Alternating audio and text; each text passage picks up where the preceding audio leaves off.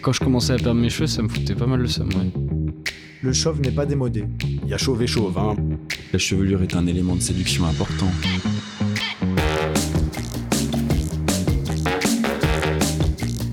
Pile Poil. Une série proposée par Keivan Hosseini et Nasrat Latif.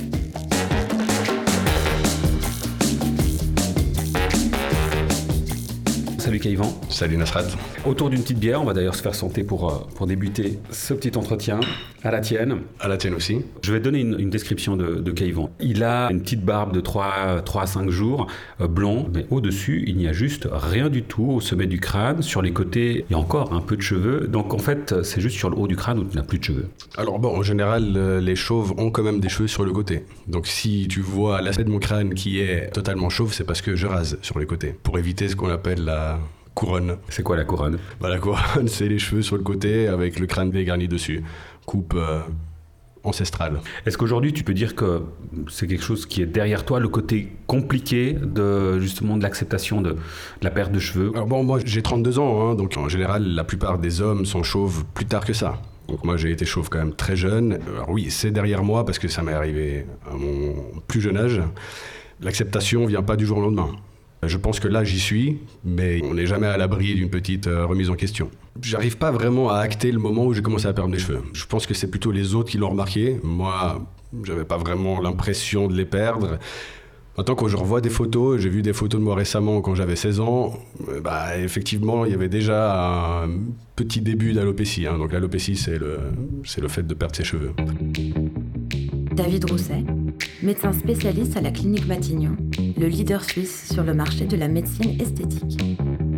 La fameuse alopécie androgénétique, qui est sous la dépendance, comme son nom l'indique, de notre génétique, tout autant qu'une dépendance hormonale, en particulier l'implication des hormones mâles de la testostérone, qui peut jouer un rôle important dans l'évolution de notre chevelure. C'est pas directement lié au taux de testostérone, et c'est plutôt lié génétiquement aux récepteurs à la testostérone qui peuvent être plus ou moins présents dans les cellules de nos follicules pileux. Dans le cas de l'alopécie androgénétique, une fois que les cheveux sont tombés, euh, ils sont tombés. Quand il y a de nombreux médicaments pour la même cause, c'est qu'il n'y a pas de miracle. Ceci étant, il y a des médicaments péros, c'est-à-dire en prise orale, ou locaux qui peuvent être une aide certaine, au moins pendant quelques années. Ça peut ralentir l'évolution. Euh, Il s'agit en l'occurrence du finastéride, qui est une molécule dont on a largement entendu parler, que le prend le président Trump également, qui est là pour bloquer un petit peu les effets de la testostérone au niveau capillaire, pour ralentir précisément la pousse des cheveux et pour allonger la durée du cycle pilaire. Pile Poil. Des solutions, il y en avait. hein. Mon père, par exemple, m'en a proposé des solutions. Lui, c'était peut-être le premier à mal le vivre, parce que je pense que lui avait aussi une, une- une peur de perdre ses cheveux pour lui. Donc lui m'a proposé des solutions, des médicaments, et il m'a tout de suite dit que si j'avais envie d'aller plus loin dans ces démarches, euh, il pouvait les assumer. J'ai préféré commencer par me raser. Donc raser court, en plus c'était la mode, et puis pendant pas mal de temps, ça m'a convenu.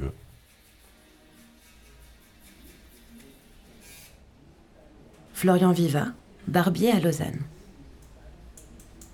On a beaucoup de clients chauves. Beaucoup de clients chauves qui sont revenus dans nos salons grâce à la barbe. Pour euh, enfin prendre soin d'eux au niveau de la barbe et ce qui profitent pour faire aussi euh, en même temps la tonte pour faire le raccord entre les cheveux et la barbe, même s'il n'y en a pas. Ça suffit de faire un petit dégradé pour euh, que ça soit plus propre et plus soigné. Donc après, c'est un peu tout profil, ça dépend. Il y a des jeunes, des moins jeunes, des plus âgés, ça dépend. Avec la- les nouvelles générations, des cheveux très courts, le chauve s'assume beaucoup plus et se rase beaucoup plus facilement la tête, je pense, qu'avant.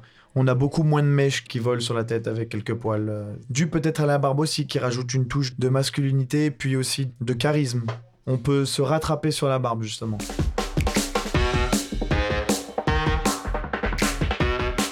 Parfois tu es sans couvre-chef, parfois avec. C'est quoi qui va définir? C'est le style simplement. Non, bon, alors il y, a- un aspect dont peu de gens se doutent, c'est les conditions climatiques qui, sont, euh, qui sont assez importantes quand on n'a pas de cheveux sur le crâne, parce qu'il y a chauve et chauve. hein. Moi, je me rase avec un, un rasoir, donc quand j'ai fini de me raser, je n'ai plus un cheveu sur la tête. Et par exemple, le froid sur le crâne, c'est quelque chose qui se diffuse dans tout le corps. Donc euh, effectivement, en général, en hiver, je suis toujours équipé d'un bonnet. Récemment, il y avait peut-être aussi un complexe, euh, pas toujours. Donc moi, j'ai toujours fait le choix de m'assumer, mais euh, m'arrivait quand même de mettre un couvre-chef pour me sentir plus à l'aise en société. Là, récemment, c'est vrai que j'en mets beaucoup moins.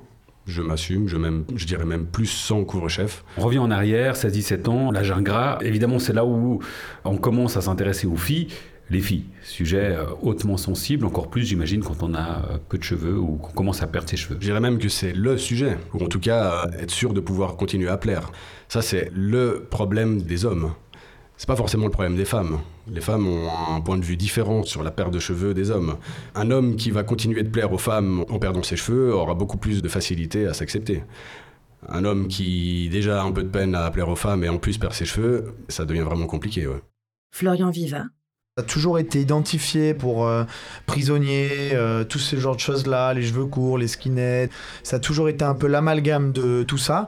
Et je pense qu'aujourd'hui, on n'est plus là-dedans. Je pense que tout le monde peut se raser et peut trouver une autre identité euh, avec ça. Ce qui est bien aujourd'hui, c'est pour ça qu'on le conseille vachement, c'est de laisser pousser la barbe. Ça ne veut pas dire d'avoir une grande barbe, mais entretenir sa barbe. Pour ceux qui perdent leurs cheveux, on fait moins attention aux cheveux et on regarde plus la barbe.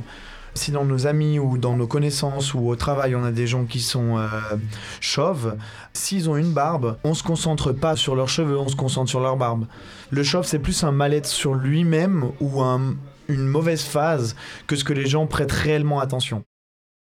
David Rousset, Les hommes, s'il y a conséquences psychologiques, elles existent plutôt avant 30-35 ans, à un moment de la vie où l'acceptation de soi n'est pas encore euh, tout à fait aboutie. Les raisons pour lesquelles les patients viennent vous voir, par exemple pour des implants, c'est essentiellement des raisons psychologiques, esthétiques. Alors on pourrait penser que c'est esthétique. En premier lieu, concrètement, ça l'est d'une certaine façon. Mais derrière cette demande, il y a souvent, il peut y avoir effectivement la pression sociale et médiatique, qui peut être responsable d'une perte aussi de confiance qui amène les patients à nous consulter. On est dans un univers qui est souvent un petit peu caricaturé et on s'imagine euh, souvent que la majorité des patients qui viennent nous voir ne s'acceptent pas. Je trouve que c'est tout à fait faux. L'immense majorité des gens qui viennent nous voir sont des gens qui s'acceptent tout à fait, qui sont bien dans leur peau et qui sont pas dans le, dans le non vieillir, mais qui sont plutôt dans le mieux vieillir ou qui s'acceptent, mais tout autant ils acceptent les technologies médicales qui existent à l'heure actuelle. Quelle remarque tu te fais finalement dans ta tête quand tu te balades dans la rue et que tu vois les gens, des hommes, des chauves, des moins chauves, des pas chauves? Ouais, c'est une bonne question ça, parce que euh, c'est vrai que je regarde les chauves, je regarde comment ils s'habillent, je regarde comment ils s'assument, et je dois avouer, alors après, bon, c'est peut-être narcissique, mais les hommes qui m'intéressent en termes de charisme sont souvent chauves. Je pense qu'il y a un rapport à moi-même. Je préfère vraiment les coupes courtes. Je me verrais pas du tout avec euh, des cheveux longs, l'entretien, ce genre de choses. Et ça, c'est vrai que c'est quelque chose que j'observe dans la rue. Après, entre chauves, on a, je pense qu'il y a quand même une petite reconnaissance commune. Ouais. Quand on croise un chauve dans la rue, euh, il y a un petit clin d'œil, un petit regard. Là, je parle vraiment des chauves qui s'assument, hein, des chauves qui se baladent avec la boule à zéro euh, et qui ont fait un travail sur soi-même. Parce qu'il y y a quand même des hommes qui s'en foutent. Il y a des hommes pour qui c'est, ça a toujours été facile et puis qui n'ont jamais eu de problème. En tout cas, d'apparence. Je pense qu'il n'y a aucun homme pour qui c'est facile, mais d'apparence, oui. Donc dans la rue, oui, il y a un code. Je pense qu'il y a quand même un petit code de chauve, mais ça, c'est, c'est vraiment ma théorie à moi. Toi qui as une sorte de, à t'entendre, une sorte de solidarité? Quand on croise un chauve dans un bar, euh, quelque part, on en parle, ouais. On parle de comment on en est venu. euh, c'est quelque chose qui nous appartient, qui est en général compréhensible seulement entre chauves, ouais. Pile poil.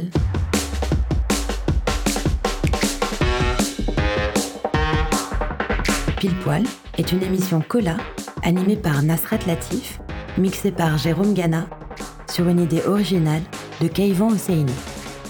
Si vous avez aimé cette émission, dites-le nous sur Facebook ou Instagram. Retrouvez tous nos podcasts sur cola.audio et toutes les plateformes d'écoute. Si vous désirez participer à cette émission, écrivez-nous à hello at cola.audio. Cola,